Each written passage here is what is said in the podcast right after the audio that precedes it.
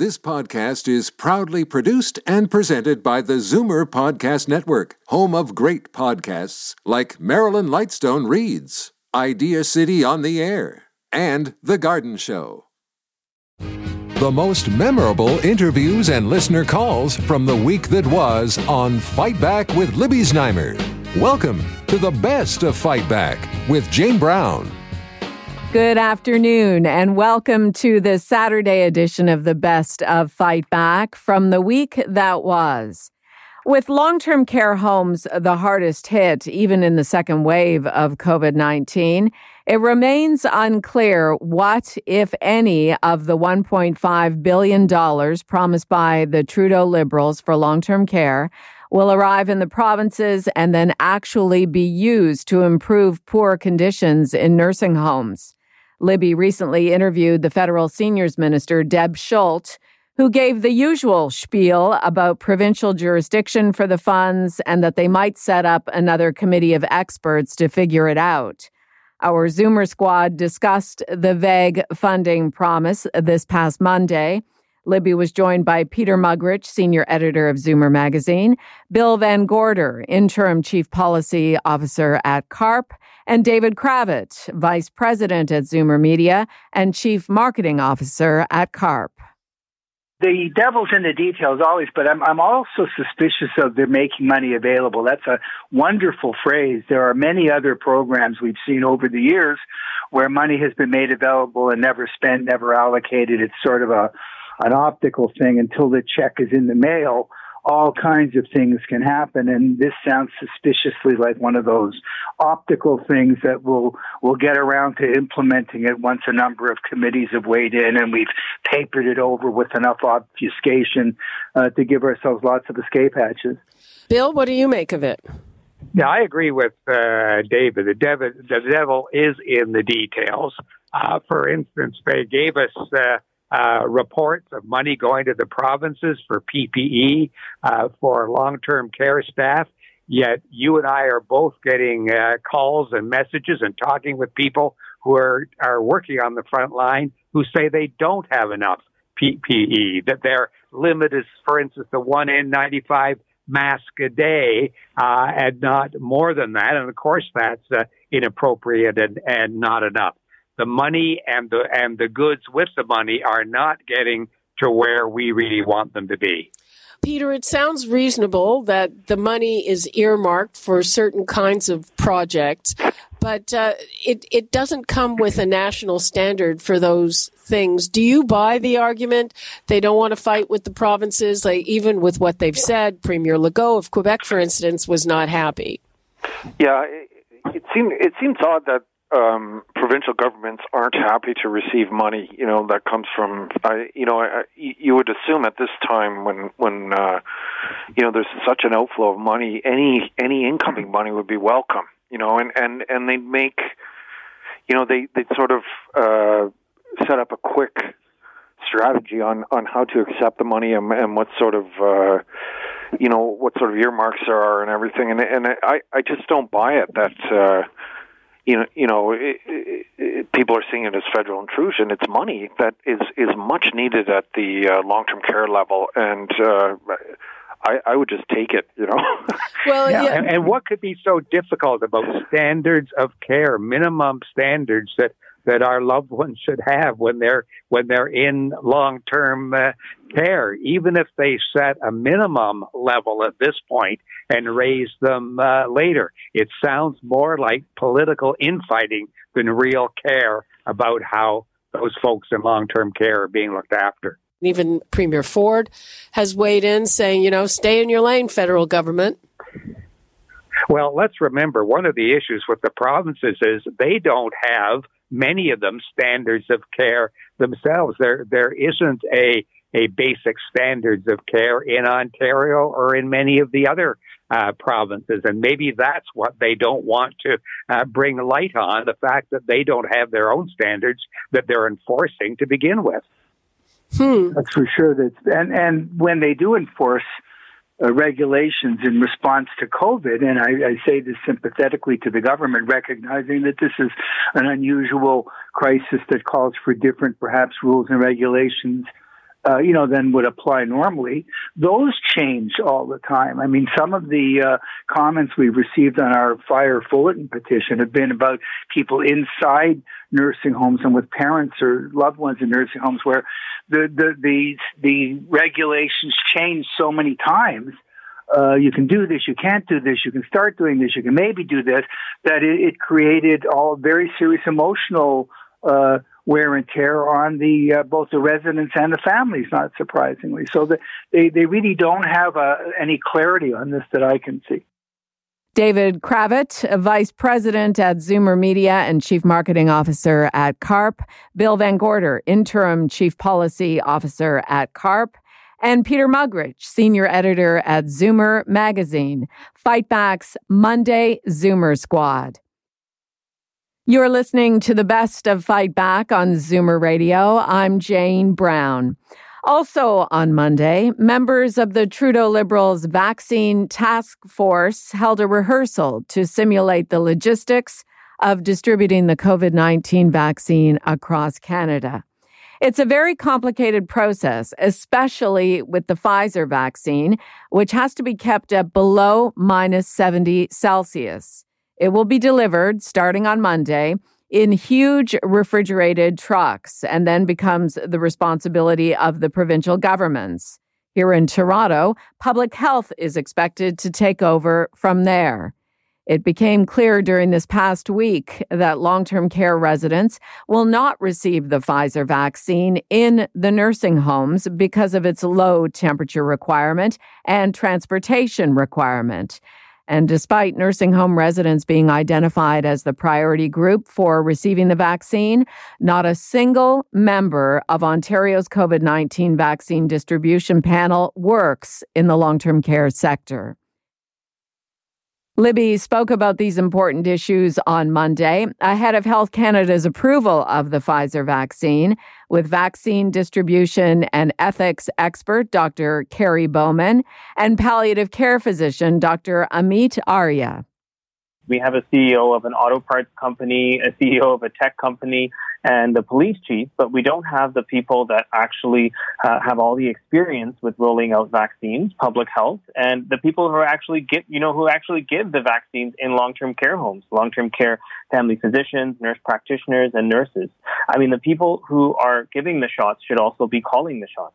Dr. Kerry Bowman, is it wrong of me to be so worried to have Toronto Public Health involved in anything? I know they're looking for large locations where people can go to get vaccinated.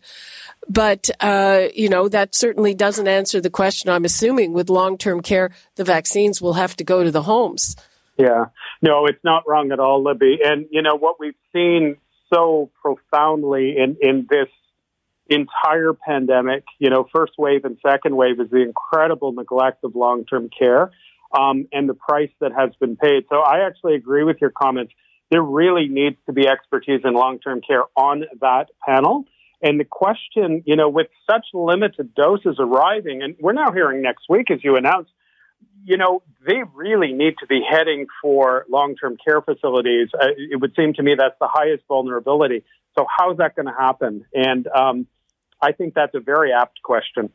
Dr. Arya, is there any, I'm wondering how these very high-tech, refrigerated, huge trucks that I've seen pictures of, how does that translate into a small number of doses for each home? That's number one. And also, is there any actual issue with getting a vaccine into a resident who has, presumably multiple challenges and dementia and whatnot?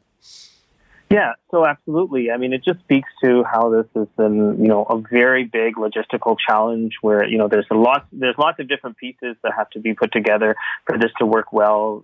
Shipping and storage constraints. You brought up the issues around the Pfizer vaccine, which needs to be at minus 70 degrees Celsius from what I'm aware of. And long-term care homes don't have those freezers where, they can store these vaccines. So from what I'm hearing in some places in the U.S., I mean, I'm not a vaccination expert. I'm not an infectious diseases doctor or someone who specializes in vaccinations. But what I'm hearing is that it, you know, perhaps would need to be kept on dry ice for a very short period and then be, you know, brought to an individual nursing home for vaccination. And then, of course, there would need to be a booster shot 21 days later. Specifically to your conversation about challenges of vaccinating residents, I mean, that's very tricky. And I think those conversations need to happen now. They need to involve not just residents, but also their substitute decision makers, because many of these residents have dementia, 70% actually in our long-term care homes, and they may not be able to consent to receiving the vaccine. So there needs to be a harms versus risk discussion with whoever's making decisions for them, usually a family caregiver. The conversation over the last few weeks, I'm going to be honest, I have found very disturbing ethically, and it's shifted a lot. And what I mean by the conversation is when people in power, including our prime minister, say, you know, look, it's the finish line that matters, you know, what's a few months? That's not a direct quote, what's a few months, but certainly some people in authority have said, what's a few weeks, what's a few months? I would say from, you know, a benefit-harm ratio, it's a lot. If you look at long-term care facilities, which still continue to have, you know, significant morbidity and mortality, you know, we're talking about people's lives.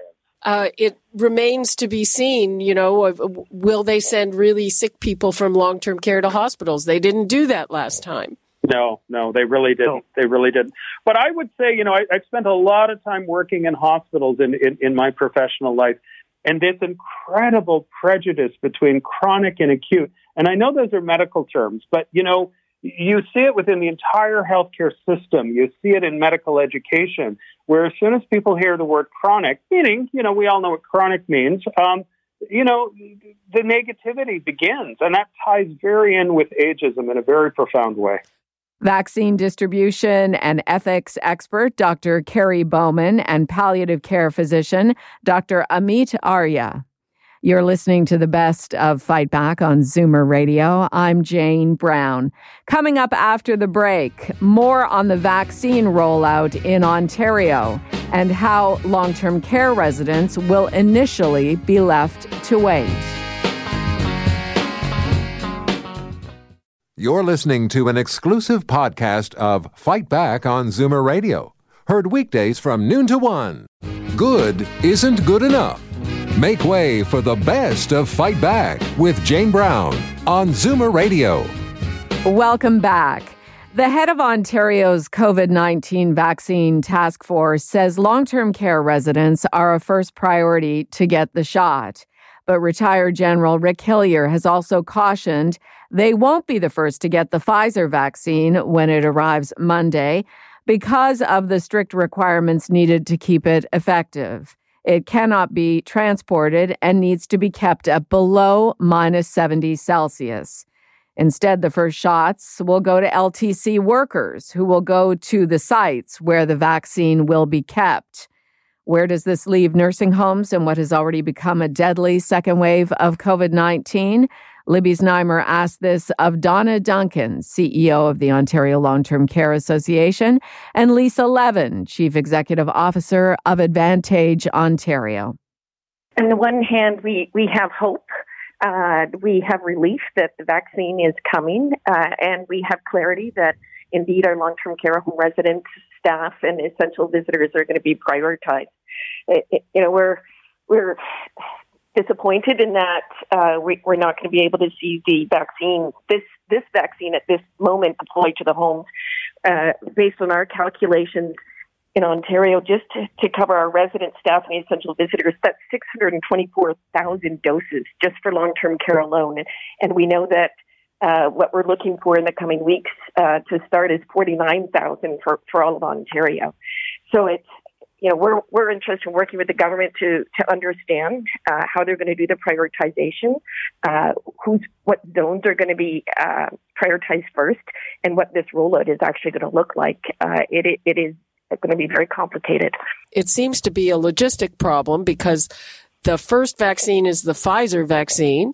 The government says it's awaiting final confirmation from the company, but the issue is, in addition to the refrigeration, whether it will remain stable if it's moved from the place where it's delivered. And, you know, they started vaccinating today in the UK, and they're not taking it. I don't think they said the same thing. They said long-term care is our biggest priority, but it doesn't look like they're taking it to long-term care. They're only bringing people to the vaccine. Yeah, that's what we're hearing, Libby, and it's certainly very disappointing. And I think that the reason for the announcement being somewhat contradictory is that I do believe the government does want to be able to vaccinate long-term care residents first and foremost, and they probably can't given the limitations of this particular vaccine. So as a result, they are going to start with everyone surrounding those in long-term care to try and minimize the number of people who can come in the home with the virus. Is it proven that most of it was brought in by workers? Well, I mean, the virus gets in the home through outside people that don't live there, or it could get in the home if someone in long-term care is admitted to hospital or goes out for other reasons. So it certainly isn't foolproof. The ideal thing would be to target those who are at the most risk and the most vulnerable themselves, and that would also be less people than all of the ones who they would have contact with. But as the next best thing to do would indeed be to inoculate the workers who work with them, and also they've said that the essential caregivers will also be on the priority list, which is really important and really good to see. So I think that is the best choice at this point in time. But we also have to make sure that people don't let their guard down and think, oh, well, you know, so a few people have been vaccinated, so now we can just, you know, we don't have to worry about it. Until everyone in the home is inoculated, particularly every resident, we can't let up our guard. Donna, are you doing in your homes anything different and special to take account of this? Well, we're trying to ensure vigilance and surveillance and making sure that everyone's complying with the rules. But we're also working to see how do we make sure that our families can celebrate the holidays. So how do we still not lose the spirit of the holiday while at the same time protecting everyone? But we all have to follow the rules if we're going to keep our seniors safe.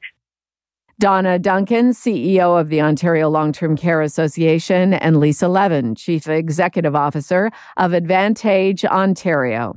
This is the best of Fight Back on Zoomer Radio. I'm Jane Brown. Mayor John Tory has been in the public eye almost every day since the pandemic began back in March. He said many times he's a guy who only needs about 5 hours of sleep each night, which comes in handy when the workday begins at 6 a.m. and ends at nearly midnight. From time to time, Fight Back checks in with Toronto's mayor. Libby asked John Tory on Tuesday if he too has COVID fatigue.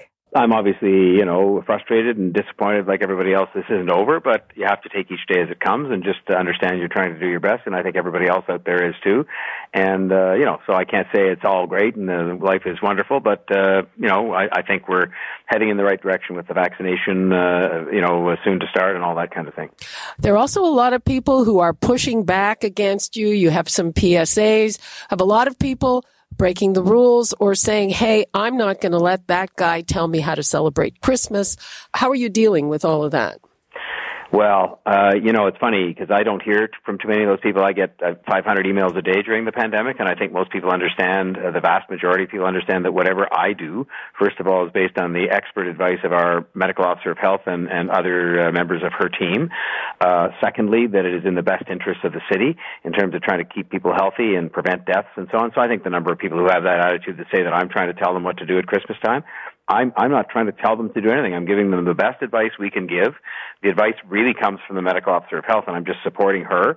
The premier has taken the same kinds of decisions based on medical advice, and I would just say to people out there that are listening, we're doing our very best. And I think our best, while it hasn't been perfect by any means, because we're human beings, I think our best has put us in a reasonably good place relative to many other places in the world where people stand up and say, we're not going to tell anybody or ask anybody or suggest anybody should do anything. And they have rates of death and rates of illness and problems with their healthcare system far in excess of what we have here. So I just have to take it as it comes. That's part of what goes with having a public responsibility like this, is you have to make decisions, and some people don't like them. And I'm sorry about that, but I'm doing my best. The vaccine rollout. So in terms of the levels of authority, federal government orders it, the provincial government deploys it, and then public health carries it out. During the flu vaccine rollout, I talked to tons of doctors, and I had a lot of complaints from doctors because public health still runs on fax machines. And this is there were problems because of that. And I had doctors saying, there's fax things and then they can't get through on the telephone. So my concern is this. I certainly don't doubt that the public health people are very qualified and smart, but they're dealing with this old technology. And here you are with these incredibly high-tech vaccines. Well, I will tell you that the system for registration and keeping track of who's had what inoculation, who's registered, who gets the first one and the second one, is all a provincial system, and it's not faxes. It is a very advanced system, but it's provincial, and we're all mandated to use the provincial system so they can keep track on a province-wide basis of everybody who needs to have the vaccination, who qualifies in the groups, because they're starting, of course, with the long-term care and long-term care workers and then going to health workers and so on.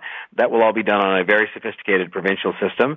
I can tell you I've been now, in charge with the medical officer of health and the fire chief of the pandemic for 9 months, and I have yet to see my first fax. So I think, yes, I'm sure that's been the case in the past, but I think now we've moved to a much greater level of sophistication, and people can count on the fact that we're using technology in every possible way to manage this. And in the case of the vaccines, the principal information will be managed via a provincial system that is in place province-wide and that is hardly fax. It's a very sophisticated program. Mayor John Tory, we really appreciate your time. If I don't talk to you before then, Merry Christmas. I hope you have a happy holiday, too, and all the listeners, a Merry Christmas and a Happy New Year. We're going to try and make the Christmas and the New Year a little brighter for people. We just have to keep the faith and stay home and follow the public health advice. Notwithstanding, people think they're being told what to do. They're just being asked to go along, because in many cases we can't order people to stay home. We just have to sort of ask for their cooperation, and it's with a view to achieving brighter days ahead and putting this pandemic behind us and getting back to a normal life. That's the ultimate objective.